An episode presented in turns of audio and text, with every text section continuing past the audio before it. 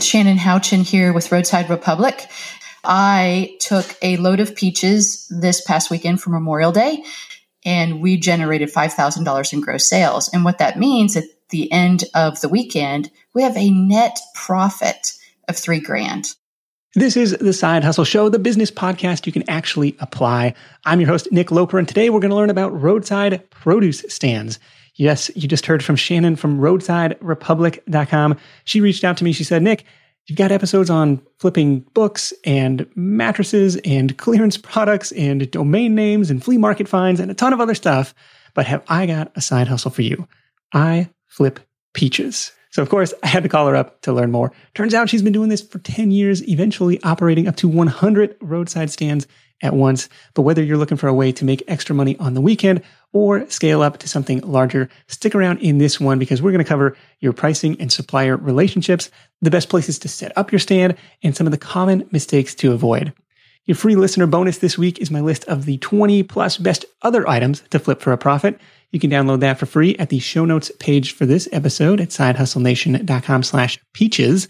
Once again, that big list of the best items to flip for a profit is at sidehustlenation.com slash peaches, or just follow the show notes link in the episode description of your podcast app. I'll be back after this chat with Shannon. Ready? Let's do it. The reason I chose peaches is because it makes people happy.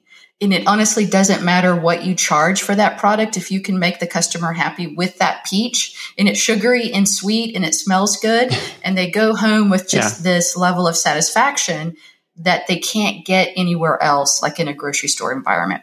It is the easiest thing in the world to sell.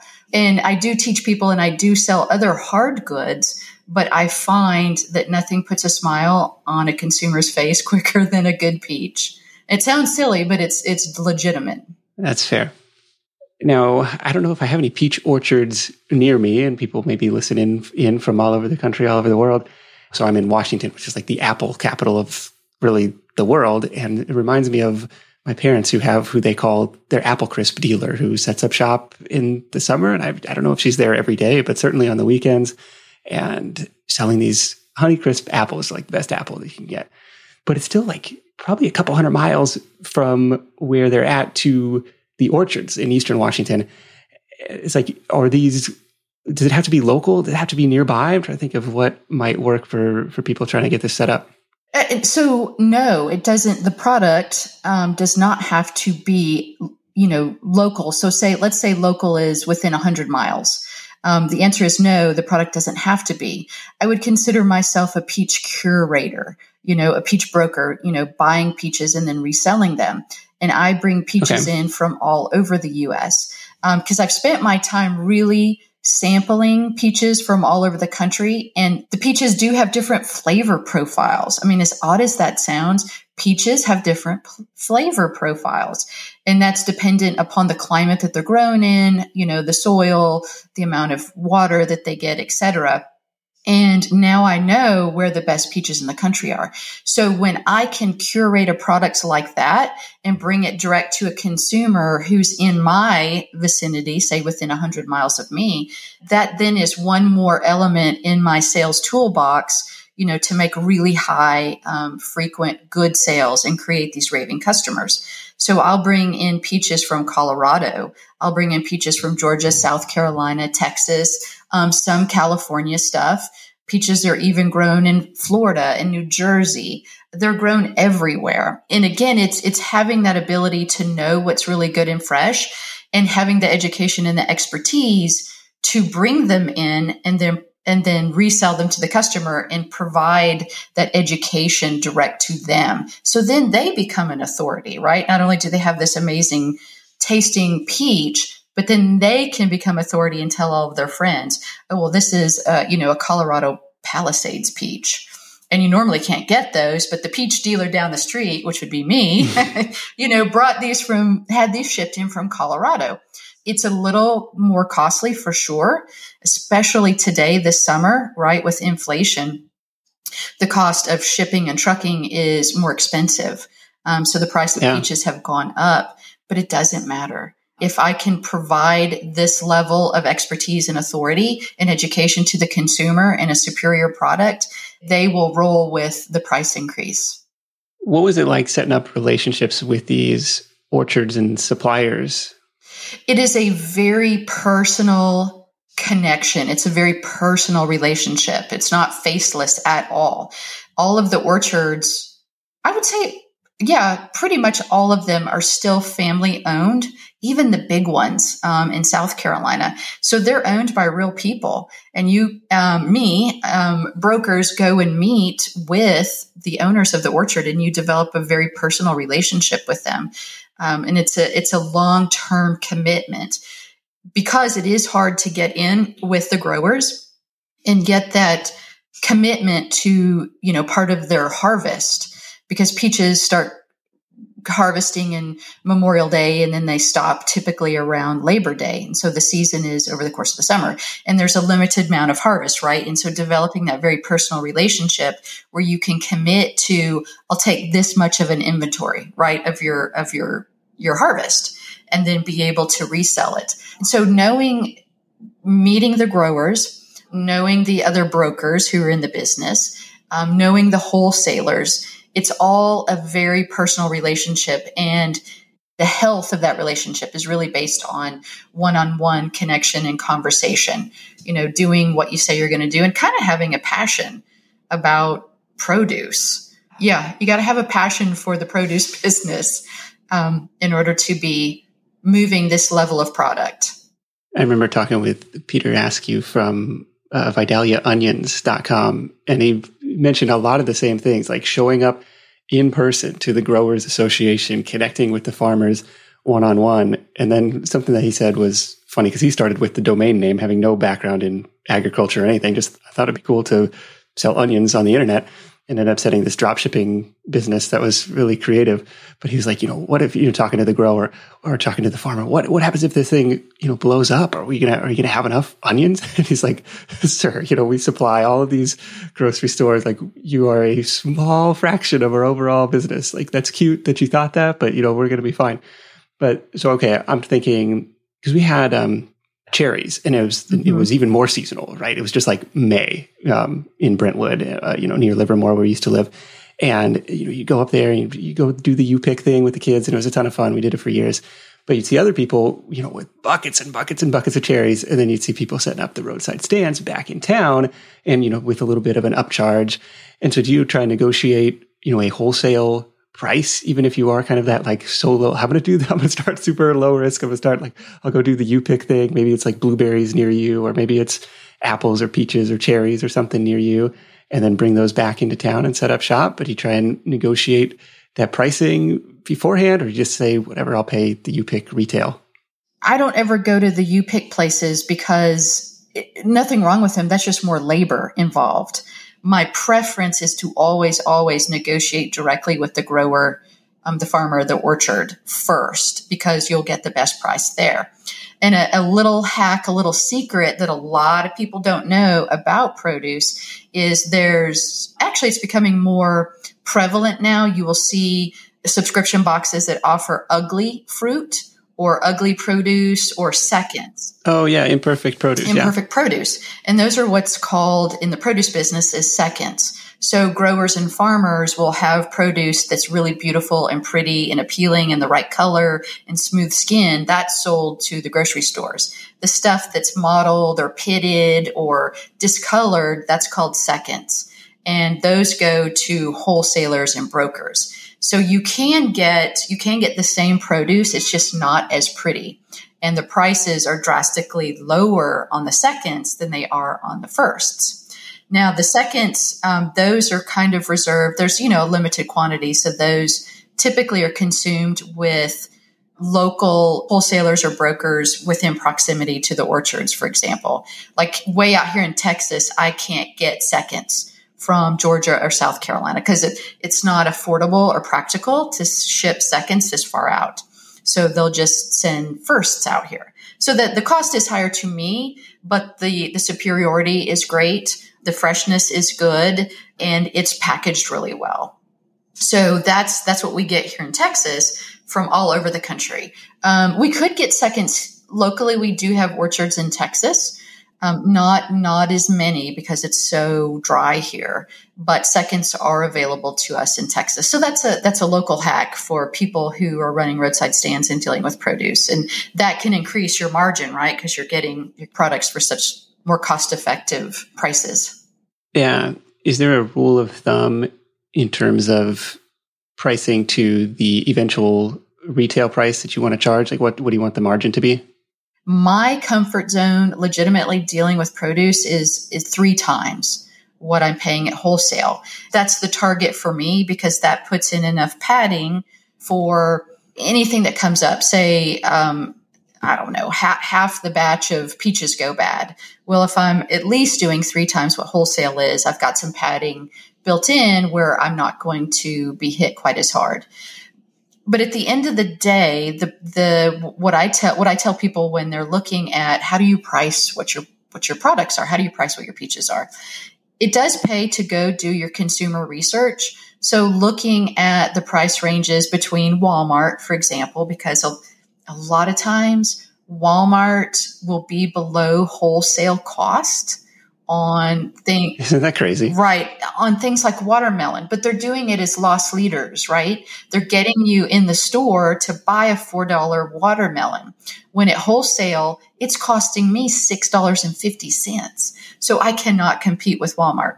However, it's smart to know what their prices are. So we want to go from the, the bottom of the price range, which would be Walmart, to the highest, which would be maybe Whole Foods or Wegmans or central market, depending on what part of the country you're in. So you want to know what that price range is just to be able to acknowledge a protest or an obstacle or, or any kind of argument from a consumer. And then at the end of the day, we price it for what it's worth. And what I tell people is never, never underestimate the power of creating a good story around what you sell. Because if you have the story, the background and the history behind the peaches, for example, you can basically charge whatever you want. And so we cultivate this practice of storytelling, selling in all of our roadside stands. And that's where we develop like a, a whole, a cheat sheet around what type of varietal of peach is this? Where was it grown? What's the name of the farm? Who are the owners of the farm? What's the soil like? What's the varietal name? What's the flavor? I mean, we know everything about it. And when you do that for your customer, they do not fuss about price. So for sure, we are the highest anywhere, maybe in the state of Texas, for what we charge on our peaches. But people leave happy and they come back over and over again. On our Facebook business page, the comments are just constant. Best peaches I've ever had. Most delicious watermelon. Oh my gosh, you guys know what you're talking about. So it's that level of expertise and service that will enable you to charge more. So we never compete with Walmart or Costco or anybody like that. Yeah. That's helpful because I think, yeah, if you were doing price comparison shopping, well, crap, I could just go to Walmart and get the stuff. I mean, is is there such thing as flipping the peaches straight from Walmart or the watermelon, you know, taking those loss leader $4 watermelons straight from Walmart and coming and doing it. It's like that. Yeah. You, I mean, it's a, it's a practical alternative. So if I were to get the watermelons from Walmart, sure, because they're lower than what I'm paying on my wholesale cost. The danger becomes in that you got to know where they're from right? So if you if you can detect where Walmart's getting their watermelons, yeah, yeah, yeah, you know, and you know how fresh they are. So there are two there are two big pitfalls there. Just knowing where they're coming from, how fresh they are, like how long they've been in cold storage. For example, like watermelons, they do not ripen after they're picked. So the level of sweetness they are when they're harvested is the level of sweetness they will always be. Um, peaches, do ripen. Really? Okay. So, so there's no sense of just leaving it on the counter waiting for it to get better. No, not watermelons. Not watermelons. You can do that with cantaloupe, uh, but you can't do it with watermelons. And peaches will ripen after they're they're picked as well. So you just have to know, and that that pays. So going back to the personal relationships with the growers, right, and the farmers and the wholesalers, if you can identify when it is harvested that helps you out a lot because it gives you the lead time on your product. So when I get peaches, I know a pick date. And then from pick date, I know I have to move these peaches in five days before they're too overripe. And so if you're getting something from like Walmart, you, you won't have that luxury. You won't know what your lead time is before, you know, it starts to get too ripe. Right. Okay. that's all very helpful. And as, as long as you can craft that story and the narrative, and it's the same thing in really any business, but especially in uh, food and wine, it's like, oh yeah, you can go get the bottle of two buck chuck, or you can, you know, pay a hundred dollars a bottle for this Napa label with the story and the soil and everything that went into it. Exactly. Okay, so let's say I've got my orchard target. I've had a conversation. Do you have any um, like special requirements to call yourself a wholesaler or I guess a reseller to say like, can I get wholesale pricing? Like in that initial you know, phone call or email outreach or in-person visit to say, uh, you know, I'm Nick. I would like to resell your peaches, Mr. and Mrs. Farmer? What just to, to think of like, is there a template that you use or something? Each state will have certifications and requirements for, you know, the sale of produce. Check with the state, of course, to see what requirements are. If you're just straight up going to flip, flip produce and, and not operate your own retail stores, check to see what those requirements are. Would a roadside stand count as a retail store? It technically is. So business licensing, produce any hard any retail business is going to have requirements in the state and then in the city and knowing what those requirements are in terms of business licensing and permitting is one of the first things people want to do and especially around produce you just have to know because then you start getting into health department requirements. So the first thing i tell people is go um, if you're going to open roadside stands in your city you go to the zoning department and you check with them to see what is required. And we call ourselves with roadside stands, we call ourselves seasonal vendors. Some municipalities or states will call us itinerant vendors because we're mobile, um, peddlers, because again, it's mobile. So you want to check on those mobile licenses. And it really does okay. depend on the city and state what is required. Some may require you to have a business license, some may not. Some may require you to have a permit, and some may not for example, with us here in Texas, because it is whole produce and I'm not processing anything, I don't have to have a permit from the city because I'm just selling whole unaltered produce. So I do have to have, if I'm on another retail property, um, I just do have to have an agreement. It's a, you know, your typical landlord leasee type agreement, you know, for a spot um, if it's not on my property. But some states I've been in, like North Carolina, South Carolina, the cities do require you to have permits and they're fairly inexpensive, you know, $50, you know, 60, 75, $100 that will carry you across a season. Some places want you to renew a mobile itinerant peddler's license permit like every 60 days. So you're just showing up to renew your permit. So that's kind of step one is just checking to see what might be required in your area. Oh, and then back to negotiating. So that's for selling retail for retail purposes where I am. And when I start with the grower, I in the in the orchard and the farmer, I know their primary question is going to be how much can I commit to their harvest? A lot of growers and farmers now are are selling the majority, if not all, of their harvest to wholesalers and brokers. So it's a little more challenging to get in. And the reason they do that is because they know that their whole harvest is committed and it's committed for, you know, a certain price.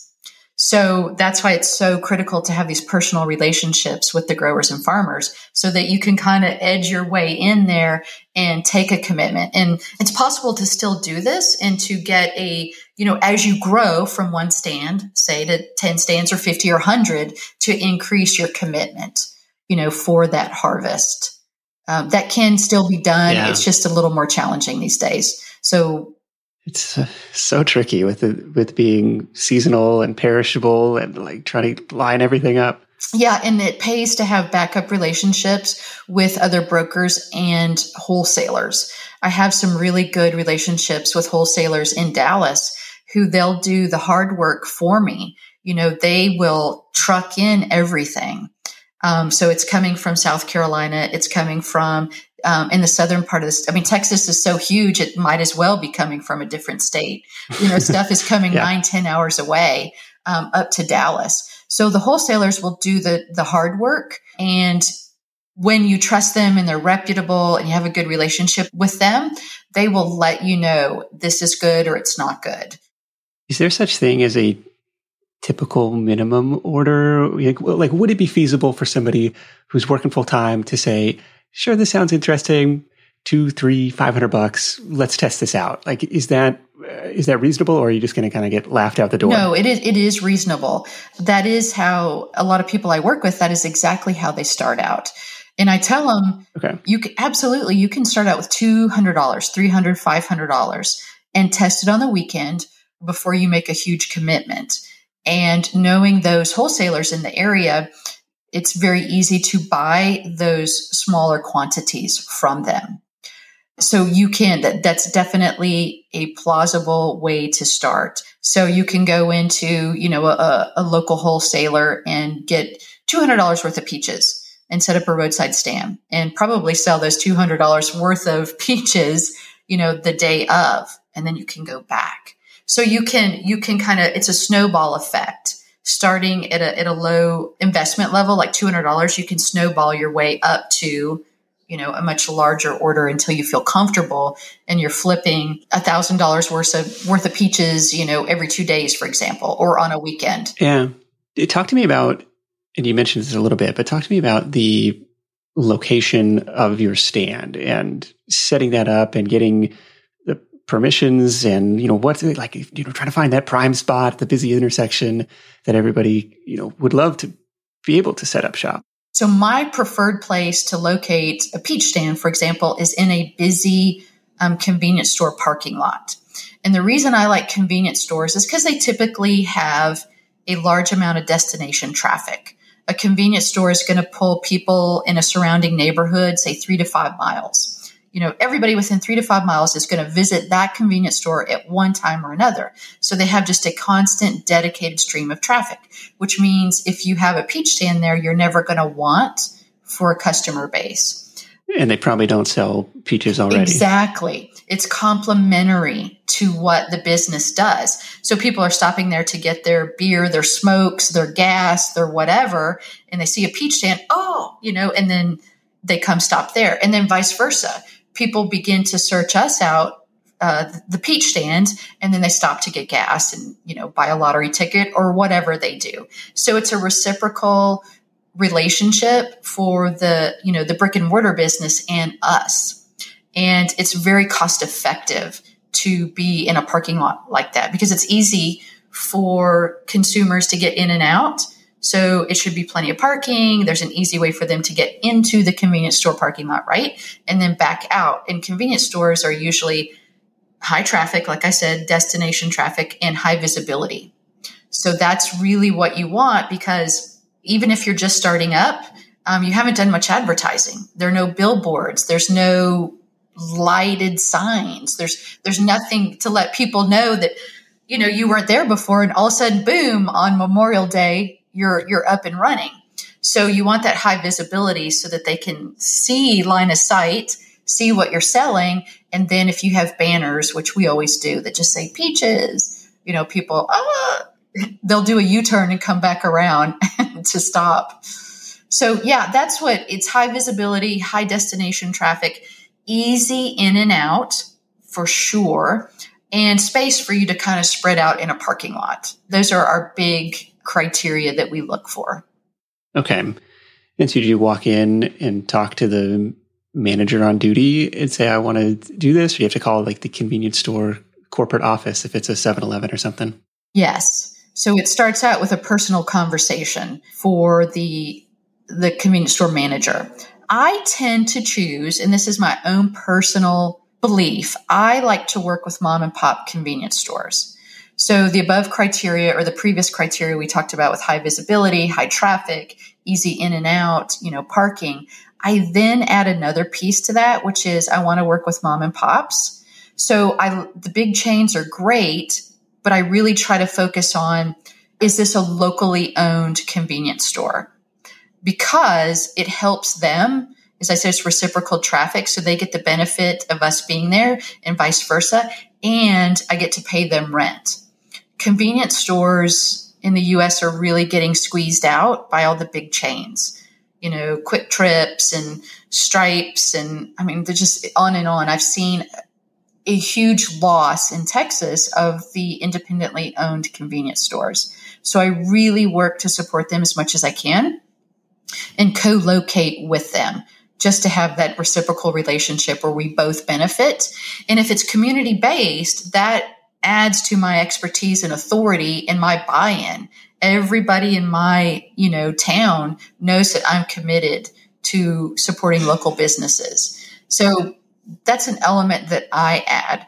Um, now I will say I've located in in the South Kmart parking lots.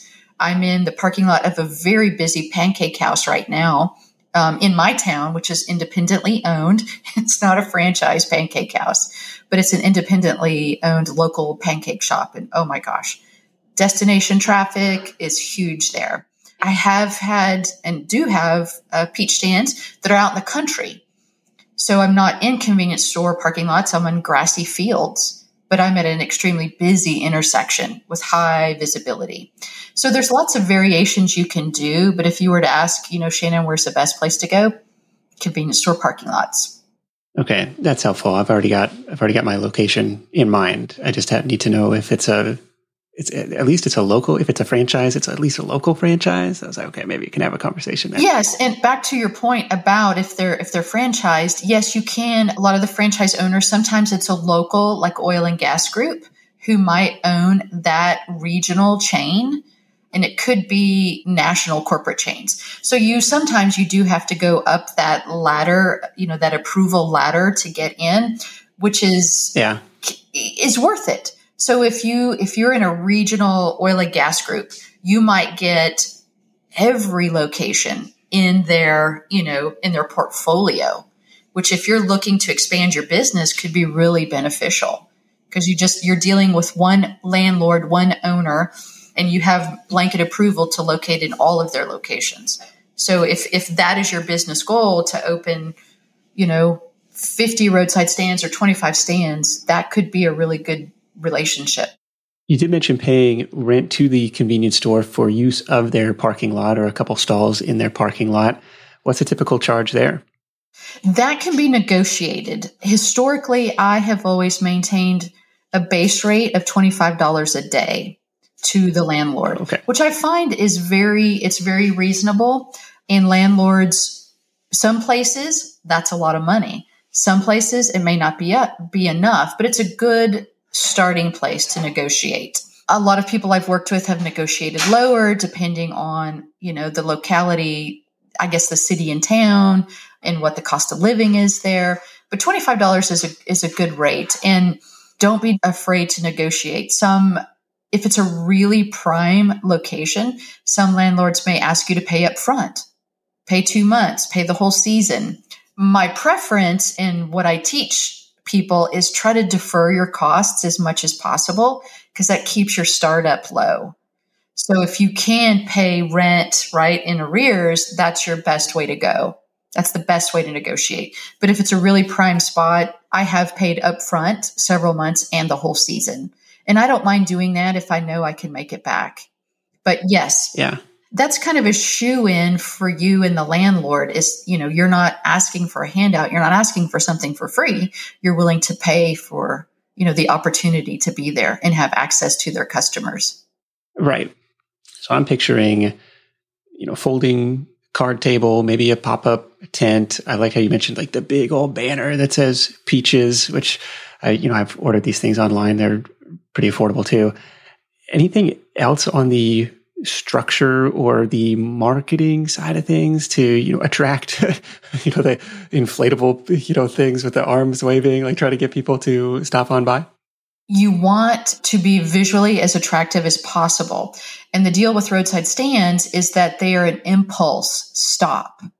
Pretty much i would say 80% of the people who come to your stand your roadside stand will do so on an impulse. And that's because they saw you out of the corner of their eye and they did a quick U turn and came back around. So you want your tent, your your structure to be as visible and eye catching as possible. So we do huge banners that do that do indicate what we sell, peaches. And basically that's all we have to do is just say peaches. We don't have to say we also have watermelon and cantaloupe and whatever. Okay. Peaches is that's the premium product that everyone will stop for. We do fly a lot of flags at our stand, and that's because they're very colorful and you know the wind in the stands is visually appealing. And so people will look to see what is flapping. Um, and then they'll see our banners okay. and stop. So we do a lot of American flags. We do a lot of flags that have peaches and watermelon and sweet corn. Yeah. Just being, yeah, grabbing attention, you know, taking a page out of the car dealership playbook and saying, well, here's what, here's what works to grab people's eyes. Yes. And it, with this type of business model, we don't have to overthink it. It's really not that sophisticated because you're, you are legitimately on the side of the road and you're going to be eye catching and it's an impulse stop.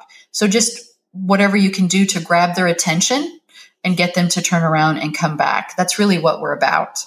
Yeah, and I don't I don't have any data on this, but you know, for a while where we used to live, there's this little A-frame sign that they'd stick out on the sidewalk and it had the microbreweries logo and it like listed all of their different brews that they were making. And eventually they replaced that because people are zooming by at 40 miles an hour. They replaced that with one that just said beer tasting in huge font. And I imagine that their traffic improved after that because the first one you couldn't see unless you were like, you know, standing right next to it, what actually it was. So, you know, the big old thing, peaches, you know, delivers what it promises. Appreciate you sharing that. Don't, don't overcomplicate it. Just let people know what you've got. Yes, yes. And it, the roadside stand, it's an iconic symbol of American Midwest, right? And, and even the West for that matter. American stands have always had a special place in our hearts because it evokes the American dream and American farms, right? American farmers and what food tastes like when it's fresh. And so people, consumers, people, us, Americans, we already have this soft place in our heart, this warm, fuzzy spot for roadside stands. If anybody who's interested in this business, all they have to do is cater to that soft place, to that sentimentality for farm stands. You don't have to sell that hard. You don't have to try that hard. You don't have to make things overcomplicated. You know, you don't have to spend $2,000 on getting your roadside stand to look pristine and beautiful. It's just you're showing up and you're capturing somebody's attention and they're already primed for the experience. Nobody comes to the roadside stand in a bad mood. They just don't like, they don't come like expecting to get ripped off or being treated rudely. Everybody comes to the roadside stand and they're happy because they're already primed for the experience. And that's all based on memory and it's based on you know childhood and sentimentality. So i want to i want to throw that out there so that people can understand kind of what they're dealing with and the uniqueness of this opportunity. Because i can't think of anything else nick where people come already primed for the experience and they're happy. Yes i think that's a really important note to make because yeah you feel good you're supporting a small business, you know you're probably going to pay a little bit more than you would at Walmart, but it, it feels better. And so you're happy to do it. Yeah. Um, yeah, I'm, I'm, with you on that front. I, I wanted to ask what happens, and, and maybe early on, you know, you haven't established yourself super well. People don't know to expect you in the space, and you only sell through half your inventory. And now you got you know this bucket of peaches or whatever it is that you you didn't sell and you're like i don't know if it's going to make it until next weekend before it goes bad. What do you do when the stuff goes bad or other mistakes that you've seen either you know yourself over the last 10 years making or or students of yours making in this business?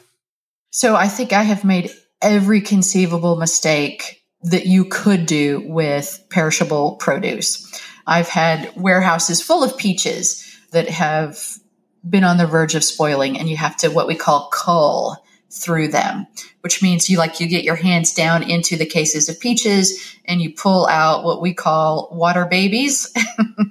and that's when a peach getting a little mushy. yes, yeah, that's when the peach is really going bad and it's just, you know, overripe and juicy. So anyway, we have to call those things out because they'll spoil the rest of the case.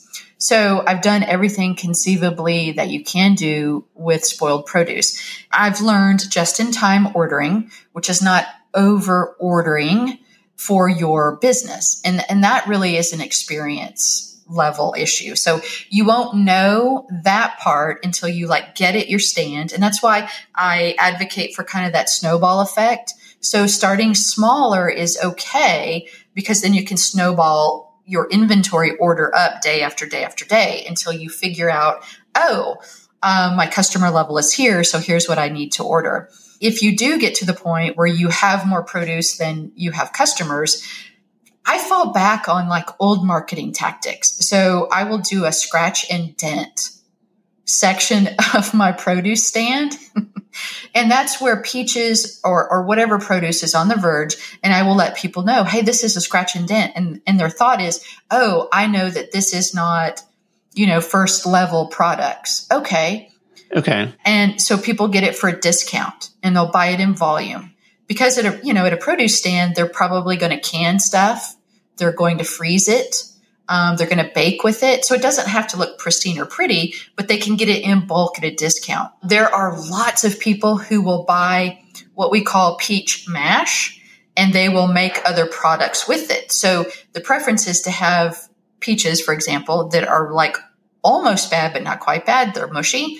People will make ice cream and custard people make moonshine with it. I'm not advocating that, but you see a little bit of everything. So there are ways that you can still flip produce on the verge and, you know, get your money back out of it. You may not get your full retail rate, but you can get your your cost out of it. Yeah, start small, scale your way up. Kind of like you know, the day old donuts are half off, and you know we can clearance these older ones out.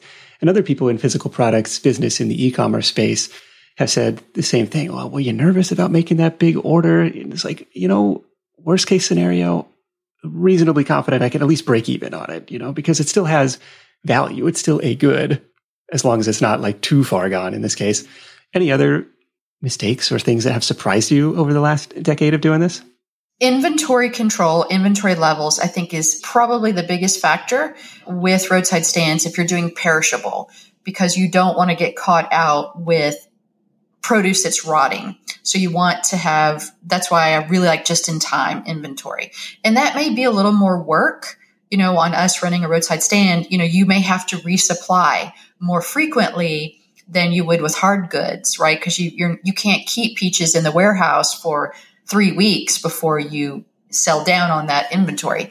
So it will require more turn, which I think is okay because the product stays really, really fresh. With roadside stands, cash is a big consideration.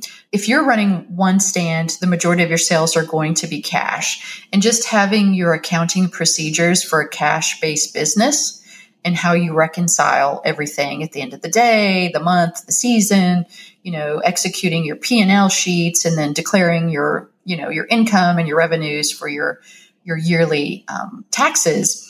That that's a big okay. thing. So you want to have controls in place for cash. When we were running 100 stands, you know, we were generating a ton of cash. And so we really had to put procedures and policies in place for that much cash flow so that we could keep a handle on it and know what was going in and what was coming out. Yeah, and have employees that you trust. Yeah, and in this day and age with banking the way it is, you know, cash deposits can be an issue.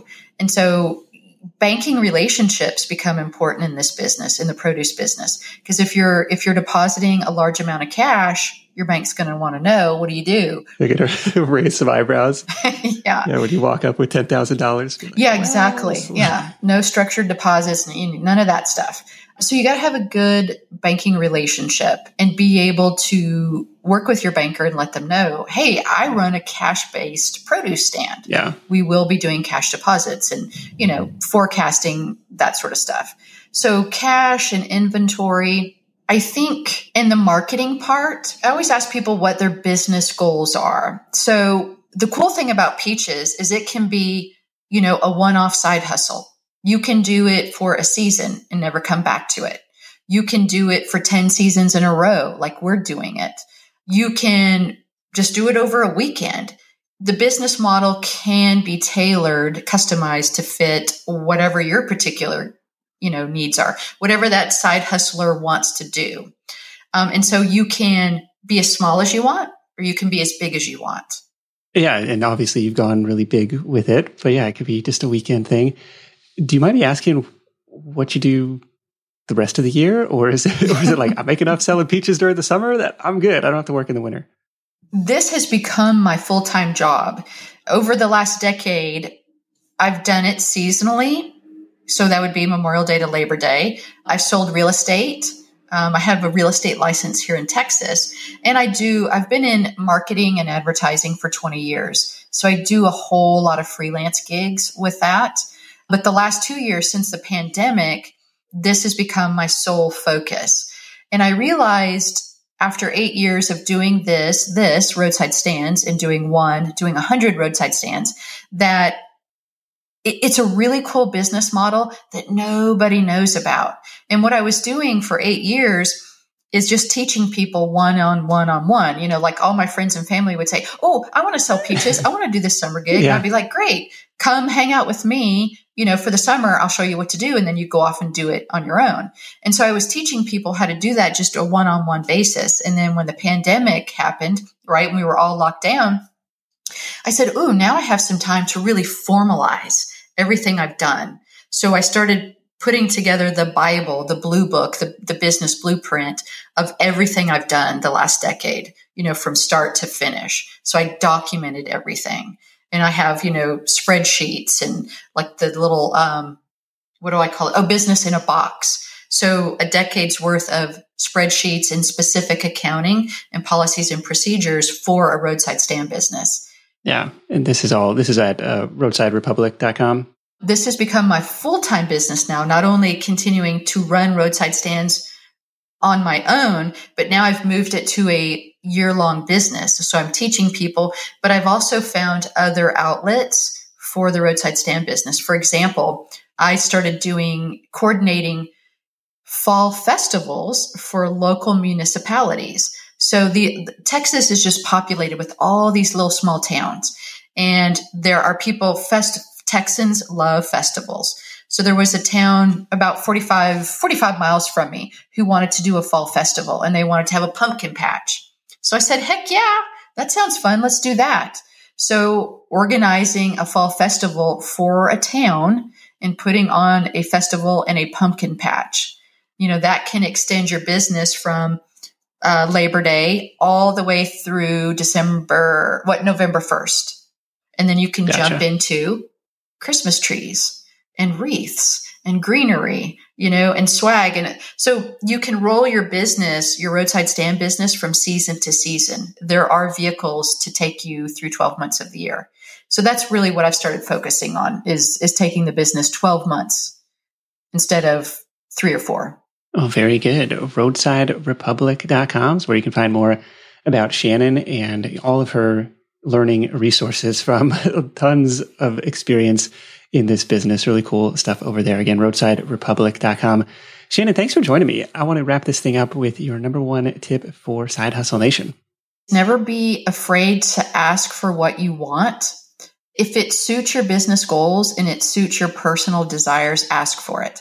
And what I mean by that is if we're trying to start a business from scratch and we're trying to start small, it's best to defer your costs if you can.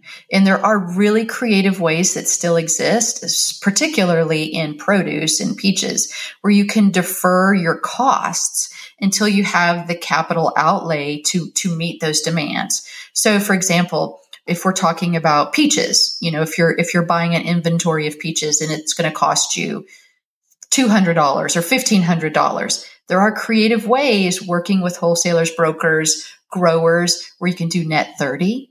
You can delay, you can pay in arrears rather than in advance for your produce. Same thing with landlords. If you're renting a spot, you can negotiate to pay in arrears. And the point I want to make is that as side hustlers, our considerations are how much does it cost to start the business? How much are we going to make? And how much time is it going to take? And is it going to meet my income, revenue, passion, mission, goals? And all of those right. things can still be tailored, I believe, to suit us rather than us, the business people, the entrepreneurs, trying to conform to the models that are out there. And I am a huge proponent of those personal relationships that allow us to defer those costs until we have the cash in our pocket so that we aren't stressing ourselves out, right, to meet those obligations, but we're paying ourselves first and then paying everybody else. That's right. If you've got net 30 on this, you know, first order of peaches, you go out and sell it on the weekend, you're kind of using your customers' cash flow eh, to pay for that inventory. That's a cool way to do it. There, and there are still there are still resources and opportunities out there um, to defer those types of costs until you have the cash to to meet it.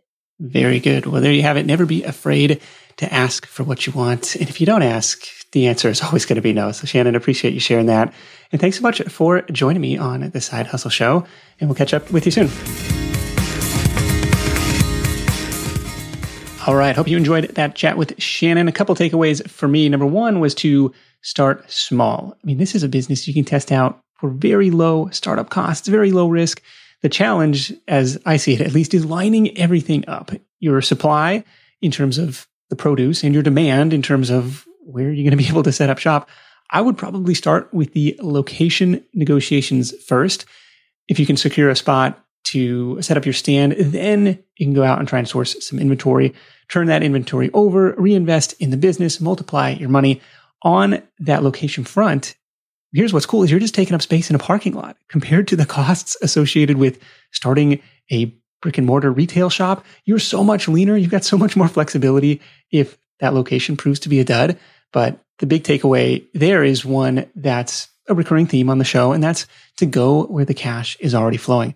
Find that high traffic, high visibility location in Shannon's case, she mentioned it's an impulse buy. So it's just a matter of getting as many impressions as possible to bring it back to online business speak.